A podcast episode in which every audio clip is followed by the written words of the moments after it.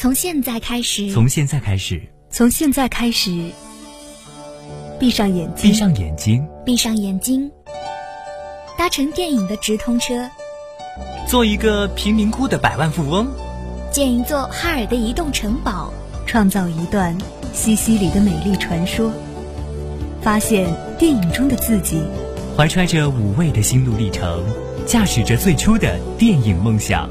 每个人都有一个电影梦。或者是演员，是镜头下绚丽的身影；或者是导演，还是戴着导演帽飞奔的思想；又或者是生活中的是生活中的自己。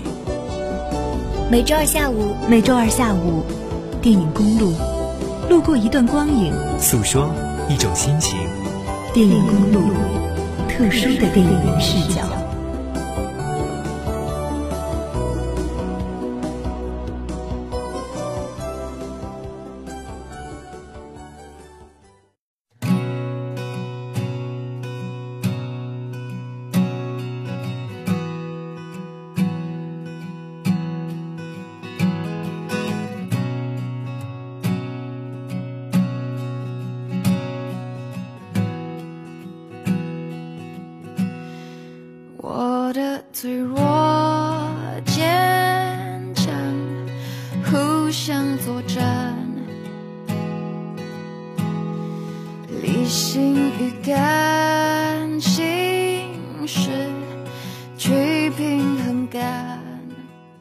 听众，大家好，这里是每周二下午与您准时相约的电影公路，我是贤丽。连续三年一直关注一个博客，叫最好金龟换酒。博主叫傅真，一一年，他与自己的先生毛明基开始了一场令无数人羡艳的间隔年旅行。傅真将旅游中的所观所感记录在博客，与他人分享，自己执笔，先生拍照，两人合作完成了几十万字的游记。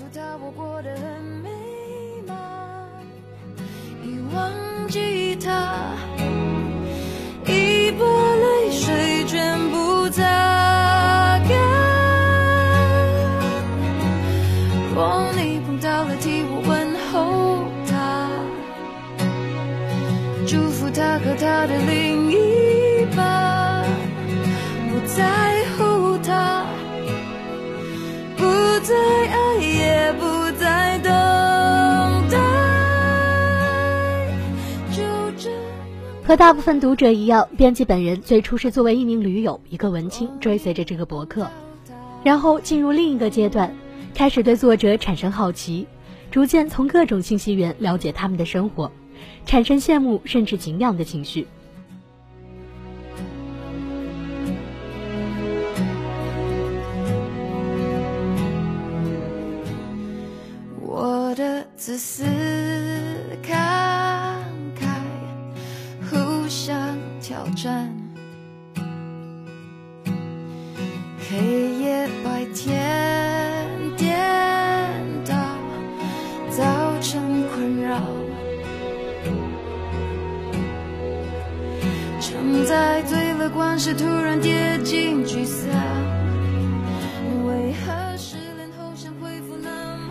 我在今天的节目中多讲几句题外话，把事情说得更具体些。简单的概括一下福珍这个人的经历，就是零三年非典期间，作为一名大四女生，她背起背包踏上了西藏之旅，并在旅途中与她的先生毛明基相识相爱。之后，福珍去了英国读研。而明基恰巧也得到一个去那工作的机会，两人在英国结婚定居。一泪水全部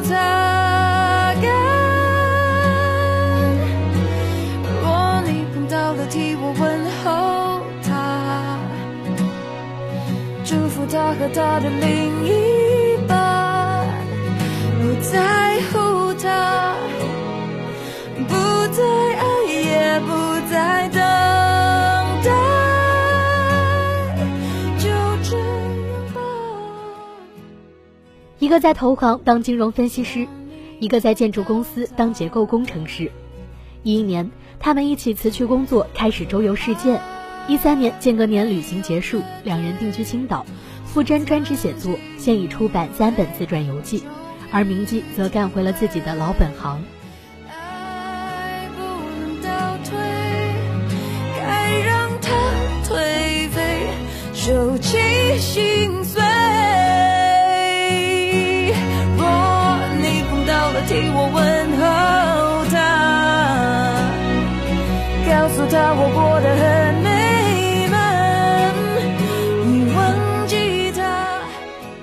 到这里，你可能觉得今天我有些啰嗦了。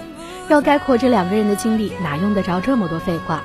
四个字就足够了：人生赢家呗。大部分人在第一次接触傅真的博客时，恐怕就是这种感觉。祝福他和他的另一半，不在乎他，不再爱，也不再等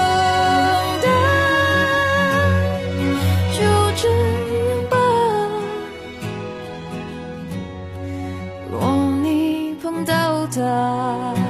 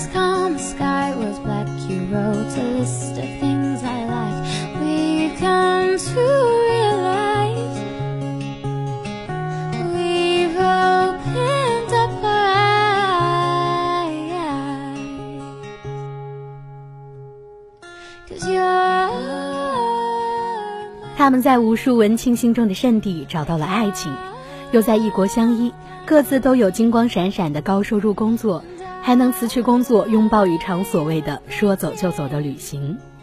最后，居然还凭借着旅行和个人经历，换来了丰厚的稿酬和版权费。在他们的豆瓣小站上，经常会看到“偶像对我影响颇深”这类的字眼。无非是一些想旅行却既没条件又没决心的文青随口说出的赞美罢了。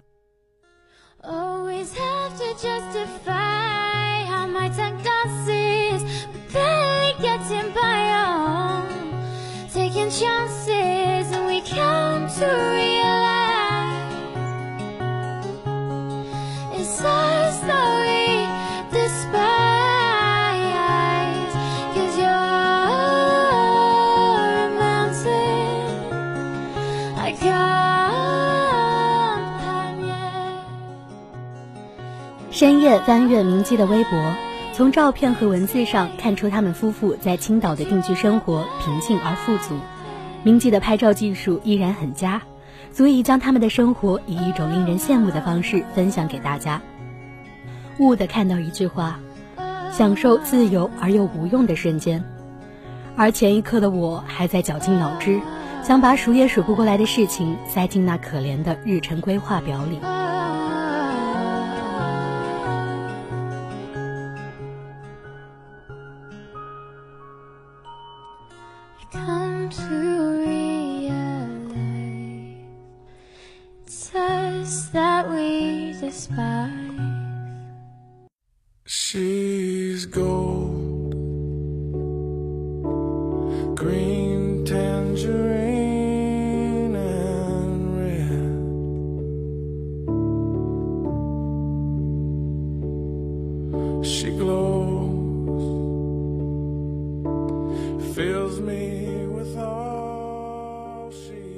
这些活动和目标打着年轻的旗号，借着奋斗的名义日益膨胀。呈指数型的增长，同时也不知不觉间侵蚀了我们的生活。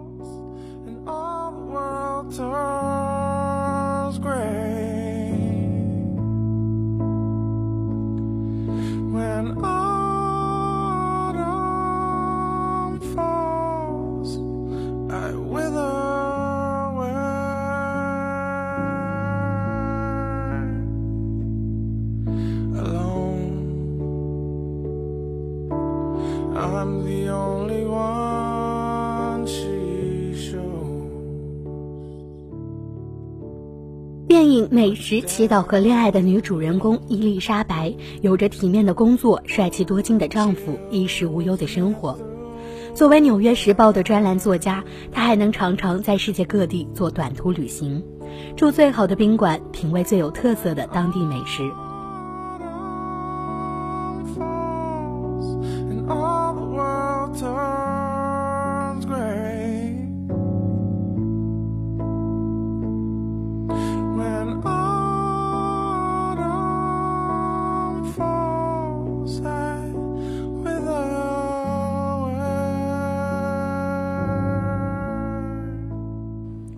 的生活似乎是很多人都梦寐以求的，直到有一天，她发现自己与丈夫鲜有共同语言，工作、社交都似乎被一种莫名的强力裹挟着前进。从表面上来看，生活平静的宛如冬日的日内瓦罗，实则暗潮汹涌。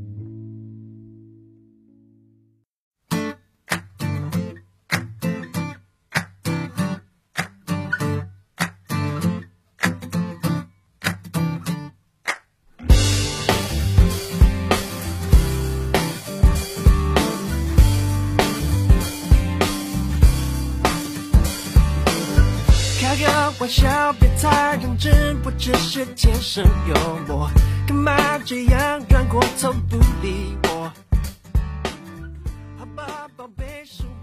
在学生时代，永远流传着一个关于学霸的梗，那种明明得了高分，却总是说考得不理想、没发挥好的同学，很容易被其他人群起而攻之。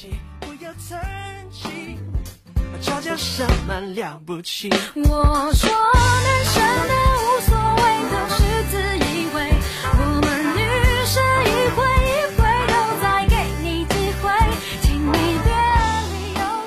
一个人明明值得拥有更好的，凭什么不能去向往、期盼？凭什么不能为自己去争取？只是那些站得比你低的旁人，看不到更高的天空，自然就以为你该满足。其实，没有谁有权利来告诉你，什么才是你应该追求的。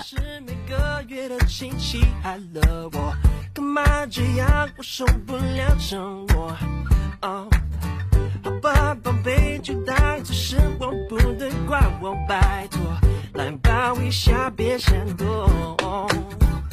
不要生气，我说一百次对不起，不要叹气，吵架什么了不起？我说那些的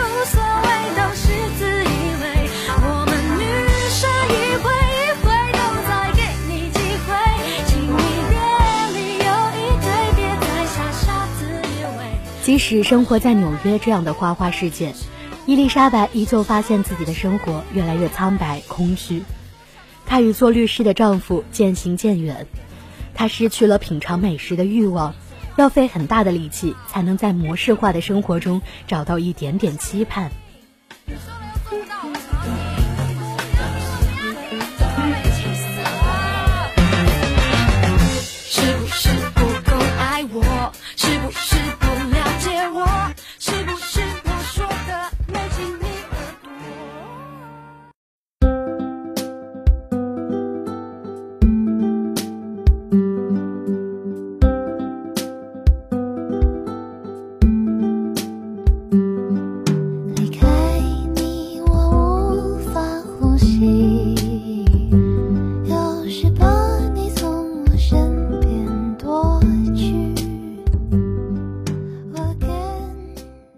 那天晚上，两人参加完酒会回到家中，丈夫说：“其实我并不想陪你去夏威夷。”伊丽莎白回答道：“其实我并不想继续这段婚姻。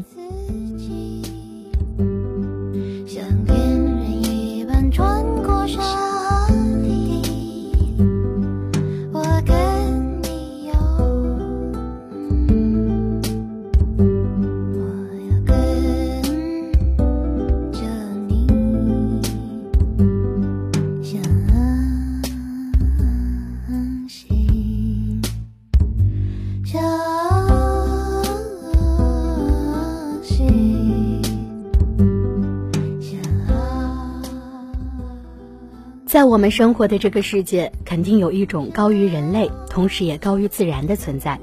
也许不一定是上帝，可能是某种类似神明的存在。因为，假如一切都能用科学解释，那么多美妙的遭遇，到底是谁创造的呢？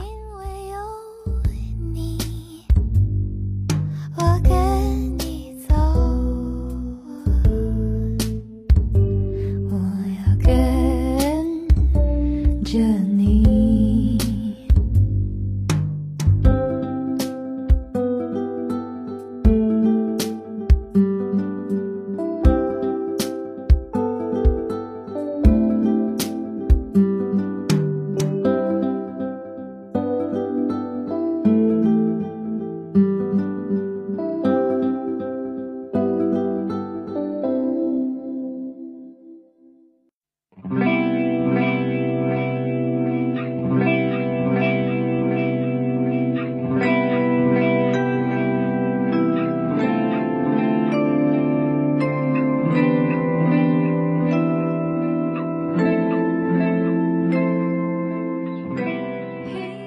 赖禅师告诉伊丽莎白，她将会有两次婚姻，一次较短，一次较长。在和丈夫摊牌的那天晚上，伊丽莎白第一次对上帝祷告，祈求得到指引，请告诉我这次的婚姻是长的还是短的。其实最后做出决定的，既不是上帝，也不是老赖，而是一种自然的野性，是心灵渴望挣脱束缚时发出的呐喊。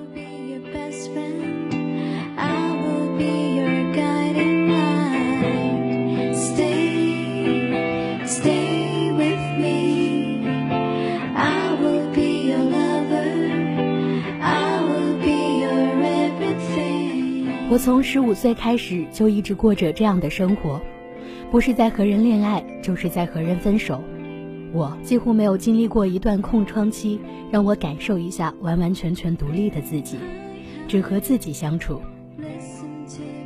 我想要先去意大利，然后去印度道场进修，最后在巴厘岛结束我的旅程。所以这是一个新的开始了。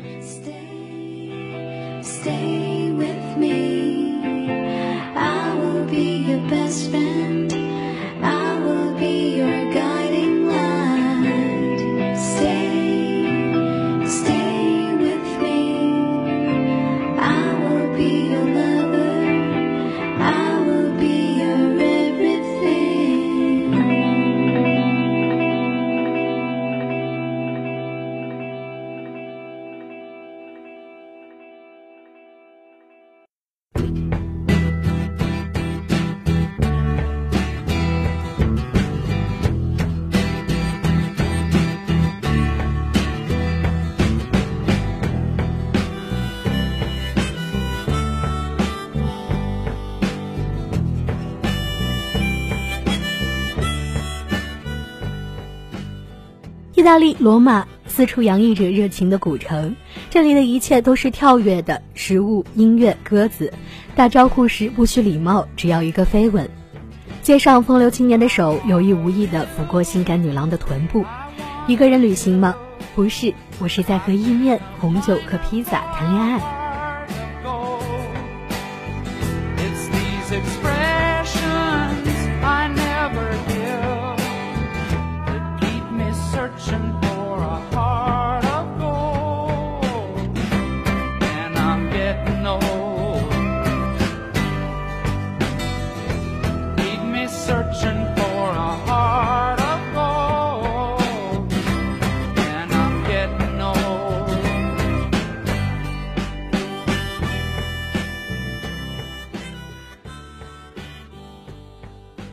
到现在为止，我依然不是一个热心的食客，对食物的渴望大多来源于难以抑制的饥饿感。所以，从个人角度上来说，美味的体验只是生活的一把调味品，有则最佳，没有也并不会遗憾。只是身边一直不乏有这样的好友，偷得浮生半日闲，就私下寻觅味真所，品尝味真食，或约上二三好友，或独自一人，享受探索的乐趣和美味的冒险。我想，对食物的执着，可能也是一种独有的生活态度吧。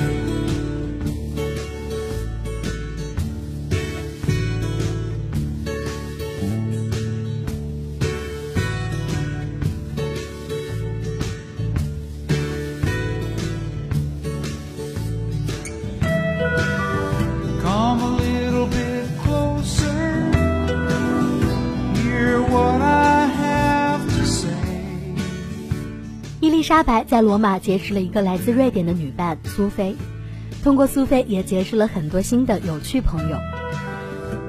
这段时间我在罗马天天吃吃喝喝，四处闲逛，我觉得好有负罪感。在理发店里，伊丽莎白嘀咕着。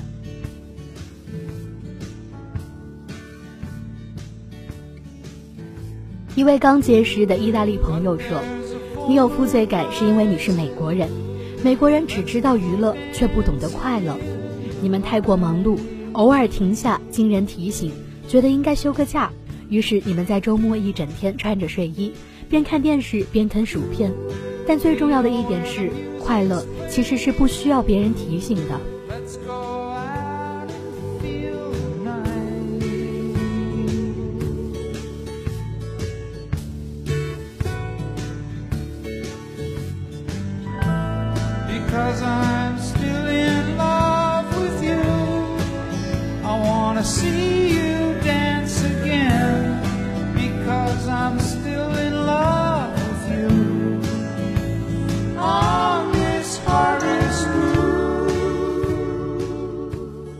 人将生活的乐趣称为是无所事事的甜美，也就是我们所谓的享受自由而无用的瞬间。当我们学习一门外语，不仅仅为了它的实用性，而是单纯的探索音节间的美感、表达的魅力。当我们不再为了控制体重刻意缩减自己的食量，而是用鼻尖去探索香气，用味蕾去亲吻美食。生活中所有一切你想要感知的东西，其实都触手可及。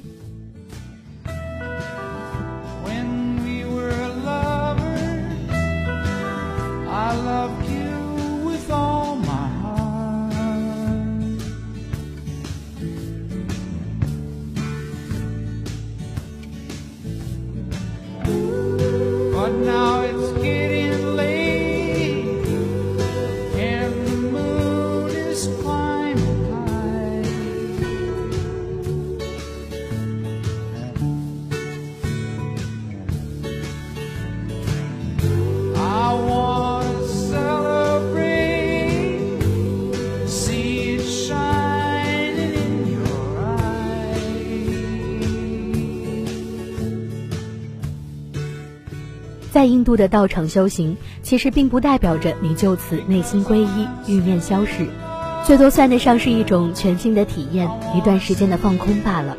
在几年前，环球旅行可能还是很多人梦寐以求的，但现在交通便利的可怕，到异国旅游似乎也不再是什么了不起的事情了。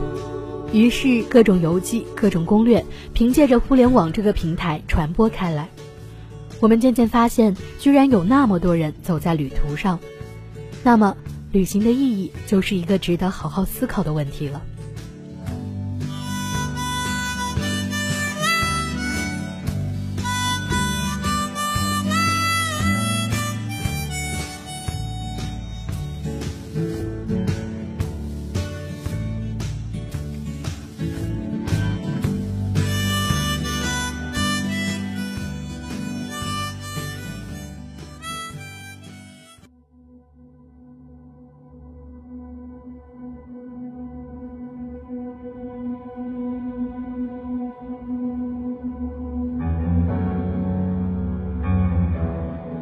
经过慎重的思考，伊丽莎白决定和自己的男朋友 David 分开了。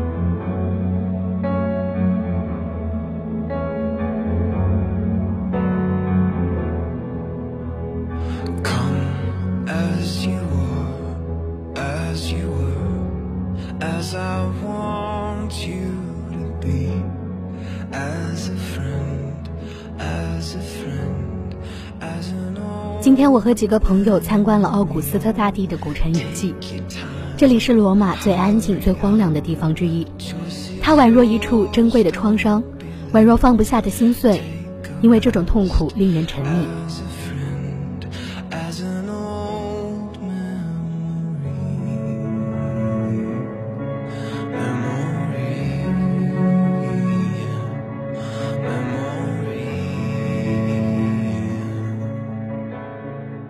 我们都追求永恒不变，迁就着生活在悲惨中，因为我们害怕改变，害怕分崩离析。于是我环视着这个地方，它经历混乱、被改造、焚毁、掠夺，然后再被重建。我的顾虑随之消除，也许我的人生并不算太混乱，因为混乱本来就是这个世界的原貌。真正的陷阱在于我们依恋这样的世界。毁灭是天赋，毁灭是转变之路。David，我想我们分开会更好。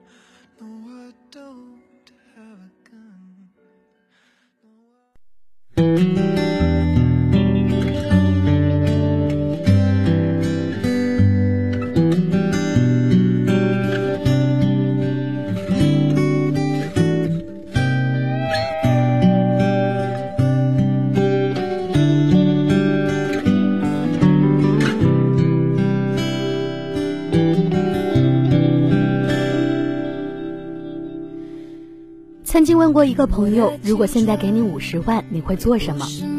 我以为他会说要去旅行，买一辆还不错的车，或者再不济就拿着钱去投资。这个朋友回答道：“比如说，今天我吃了十五块钱的香锅，如果我有了那五十万，可能会宽松一点，吃三十块钱的香锅。如果这个月我买了五本书，如果有了那五十万，可能会买十本书。我想，也许我生活在一定程度上能够得到一些改善，但是并不会因此期待宛如神迹的改变，依旧是那条路，可能走得会轻松一点罢了。人的一生，感情是旋转门，转到了最后，真心的就不分。有过竞争，有过牺牲，被爱筛选过程，学会认真，学会忠诚，适者才能生存，懂得永恒。蔡健雅有首歌叫《达尔文》，最后一句歌词是“进化成更好的人”。我想，这应该是大部分人的追求。只是有时我们不妨停下来仔细想想，到底什么才是更好？去寻找那属于自己的几十亿分之一的正确答案。好的，今天的电影公路就到这里。我是贤丽，编辑来自王晶晶，感受光影，分享感动。我们下周再见。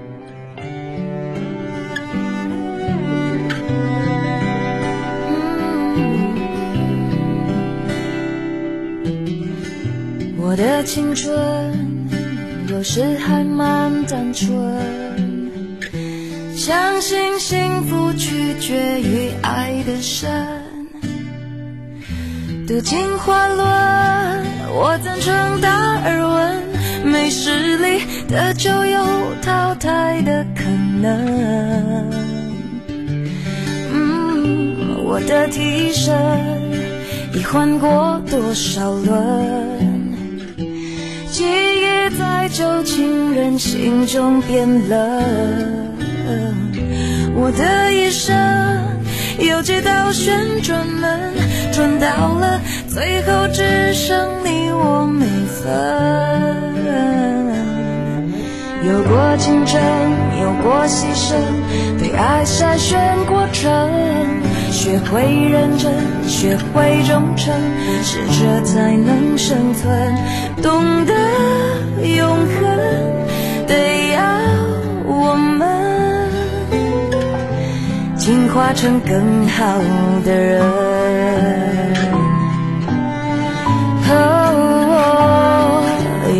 过竞争，有过牺牲，被爱筛选过程，学会认真，学会忠诚，适者才能生存，懂得永恒，得要我们。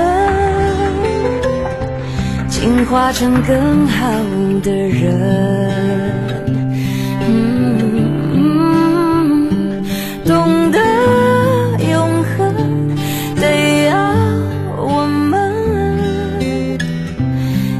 化成更好的人，哦，进化成更好的人。